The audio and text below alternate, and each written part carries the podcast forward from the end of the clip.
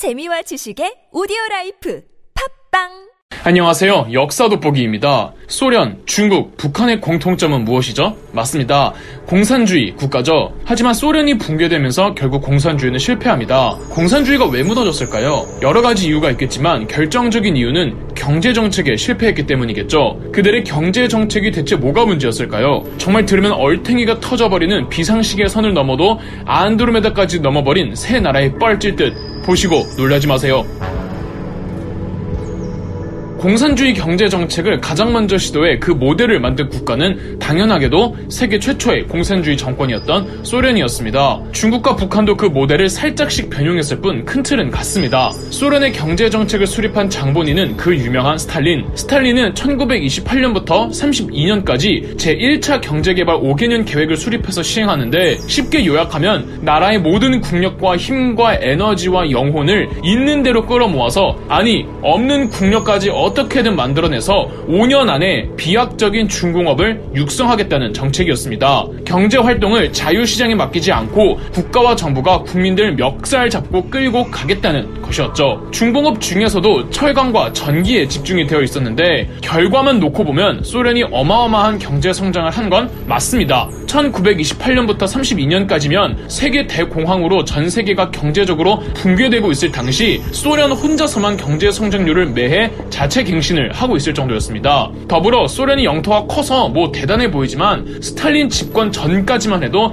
정말 알아주는 가난한 나라였습니다. 진짜 너무너무 가난해서 사회 시스템이 제대로 굴러가질 않을 정도였습니다. 이런 소련을 미국과 대등한 위치에 세계 2등 국가로 발돋움시킨 결정적인 역할을 이 스탈린의 경제개발 5개년 계획이 한 건 맞습니다. 그런데 그렇게도 낙후된 국가가 세계 2등까지 단기간 안에 올라가려면 국민들을 쥐어 짤대로 쥐어 짜고 문자 그대로 갈아 넣었다는 뜻입니다. 노동 환경은 매우 열악했고 근무지를 이탈하거나 게으름을 피우거나 상사에게 찍히면 수용소 가서 더 끔찍한 고문을 받고 나오는 겁니다. 더불어 중공업 집중 육성이기 때문에 농업 분야는 상상을 초월할 정도로 심각했습니다. 공산주의는 이념적으로 사유 재산이 없는 평등한 세상을 말하기 때문에 분홍들의 존재를 인정할 수가 없어서 일단 전국의 모든 농토들을 국가가 다 가져가 버립니다. 분홍뿐 아니라 중산층 땅들까지 다 가져가는 거죠. 아무 이유 없이 하루아침에 자기 재산들을 다 잃어버리는 겁니다. 그러고 모든 농작지들을 균등하게 배분하냐? 그것도 아닙니다. 집단 농장화라고 지역 단 위로 묶어서 공동으로 경작을 하게 했습니다.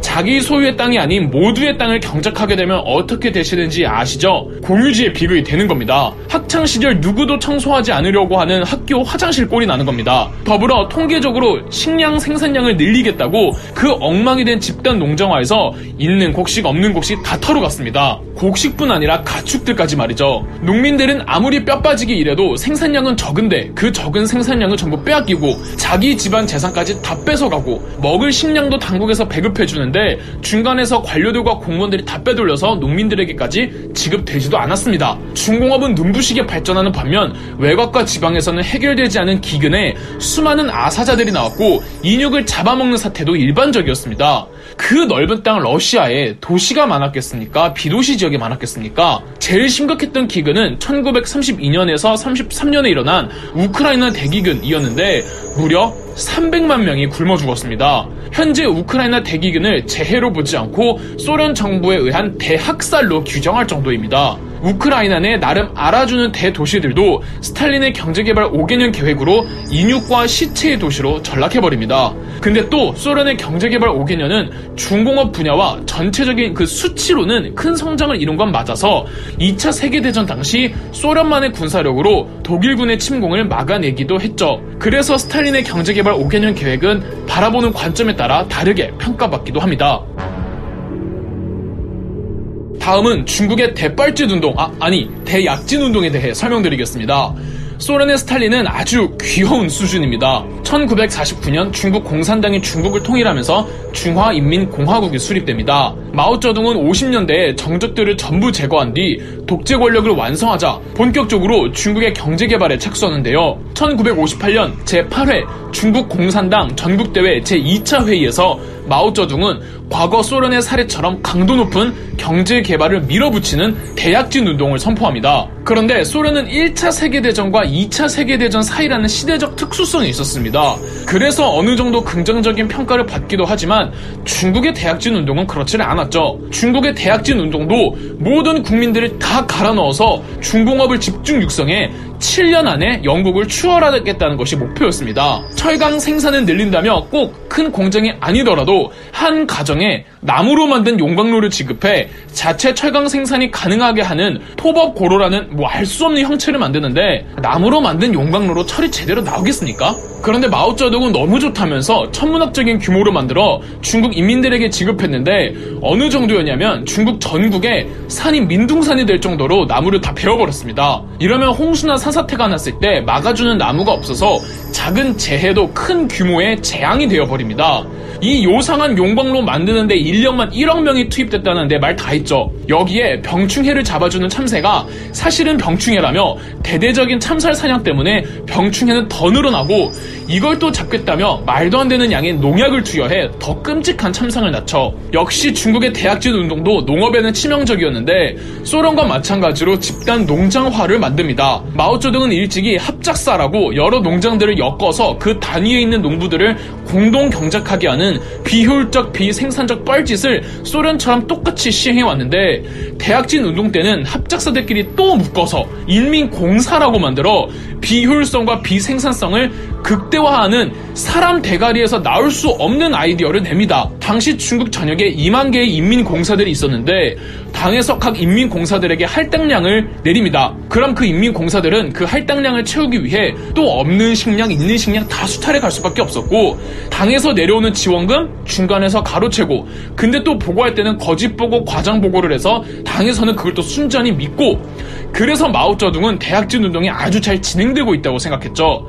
당연하게도 중국 곳곳에선 대기근이 벌어졌죠. 스탈린 당시 소련에서 대기근으로 굶어 죽은 사람이 300만 명이라고 말씀드렸죠. 중국에선 대학진 운동으로 굶어 죽은 사람이 3천만 명이었습니다. 통계가 3천만 명이면 실제로는 더 많았다는 뜻이고 현 대한민국 인구수의 절반 이상이 죽은 것이며 히틀러의 민족 말살 정책으로 희생된 수의 두 배에 달하는 수치입니다. 소련은 그래도 중공업 분야에서 성과를 냈죠. 중국의 대학진 운동은 중공업에서도 실패합니다. 아까 말씀드린 것처럼 철 생산량을 숫자로 많이 보이게 할 수는 있지만 증산한 철 생산량 중 30%는 도저히 쓸 수 없는 철들 뿐이었다고 합니다. 그렇다고 나머지 70%는 또 좋은 철이냐? 그것도 아닌 거죠. 아사자가 속출한다는 보고를 받은 마오쩌둥은 이런 말을 했다죠. 중국인은 채식주의자라 육류를 지급하지 않아도 된다. 전부 수출시켜라. 식량이 부족하면 먹는 양을 줄이면 되지. 굶어 죽는 건 옛날에도 있었던 일인데 그게 뭐가 큰일이라고 보고까지 하냐?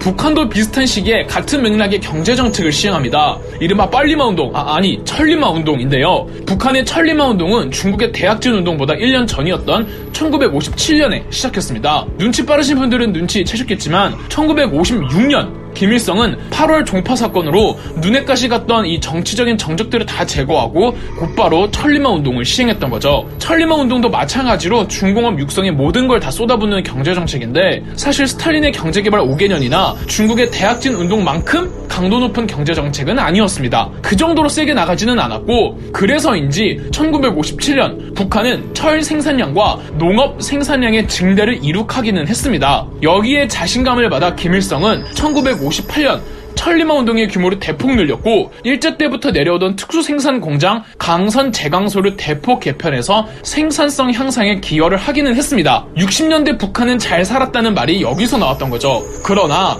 비효율적이고 비생산적인 공산주의 체제는 그대로였습니다. 천리마 운동 당시 주택 한 채를 14분 만에 지었다고 북한은 자랑했으나 조금만 생각해보면 이건 지나친 성과주의 함몰되어 진짜 대충 만들었다는 뜻입니다. 주택을 예시로 들었을 뿐 북한의 천리마 운동 전 분야에서 이런 특징은 보편적이었습니다. 그리고 이렇게 만들기 위해서 북한 국민들을 얼마나 채찍질하고 쥐어 짜냈겠습니까? 더불어 북한의 경우에만 공산주의 특유의 집단 농장화 정책에 잘 먹힌 건 북한이 소련 소련이나 중국과 다른 점이 있어서입니다. 소련과 중국과 달리 북한은 분단 국가잖아요. 지주나 자산가들은 이미 다 남한으로 넘어온 상태였고 6.25 전쟁으로 인해 황폐화되었기 때문에 당장은 뭘 해도 성과가 날 수가 있었습니다. 마치 9등급 성적의 학생이 4등급 성적으로 올리는 것까지는 그렇게 어렵지 않은 것처럼 말이죠. 더 어이없는 건 공업 분야든 농업 분야든 생산성에 기여를 하면 그만큼 떨어지는 게 있어야 하는데 그 모든 게 내 재산이 아니라 당 소유로 전액이 다 들어갔고 북한 정부는 그에 대한 보상으로 뭐 천리마 기수, 천리마 작업반, 로력 영웅 뭐 이런 훈장들을 줬습니다. 여러분들 직장에서 일하고 월급은 안 주고 대신 훈장과 명예직 과 사람들의 박수와 무슨 할인권을 받는다고 생각해 보세요. 북한은 천리마 운동의 탄력을 받아 이후로도 이름만 달리할 뿐 비슷한 맥락으로 계속 나가다가 그 병폐들이 쌓이고 쌓여 결국 90년대 100만 명의 아사자를 낸 고난의 행군까지 이어졌으니 50년대 후반과 60년대의 천리마 운동은 빛 좋은 개살구였던 것 뿐이죠. 그리고 김일성은 이 천리마 운동을 북한 국민들 사상교육으로 활용했기에 건전한 경제정책이라고 볼 수가 없는 거죠. 이렇게 빨탈리는 경제개발 5개 년, 중국 마오쩌둥의 대빨진 운동, 북한 김일성의 빨리마 운동을 소개해드렸는데 아무리 경제 성장을 이 수치적으로 증명할 수는 있어도 그 안에서 아사자들이 속출하는데 그걸 성공했다고 할 수는 없겠죠. 국민들 굶겨 죽여가면서 숫자만 높이면 뭘 한답니까? 새 국가의 소련, 중국, 북한을 이 공산주의 국가였다고 처음에 어, 소개해드렸는데 얘네가 제일 노동자 인권 탄압하는 애들입니다. 아마 하늘에서 마르크스는 난 니네한테 그러라고 한 적 없다고 억울해할 것 같네요. 그럼 역사 돋보기였습니다. 영상 재미있으셨다면 구독과 좋아요, 알림 설정까지 해주시면 감사드리겠습니다.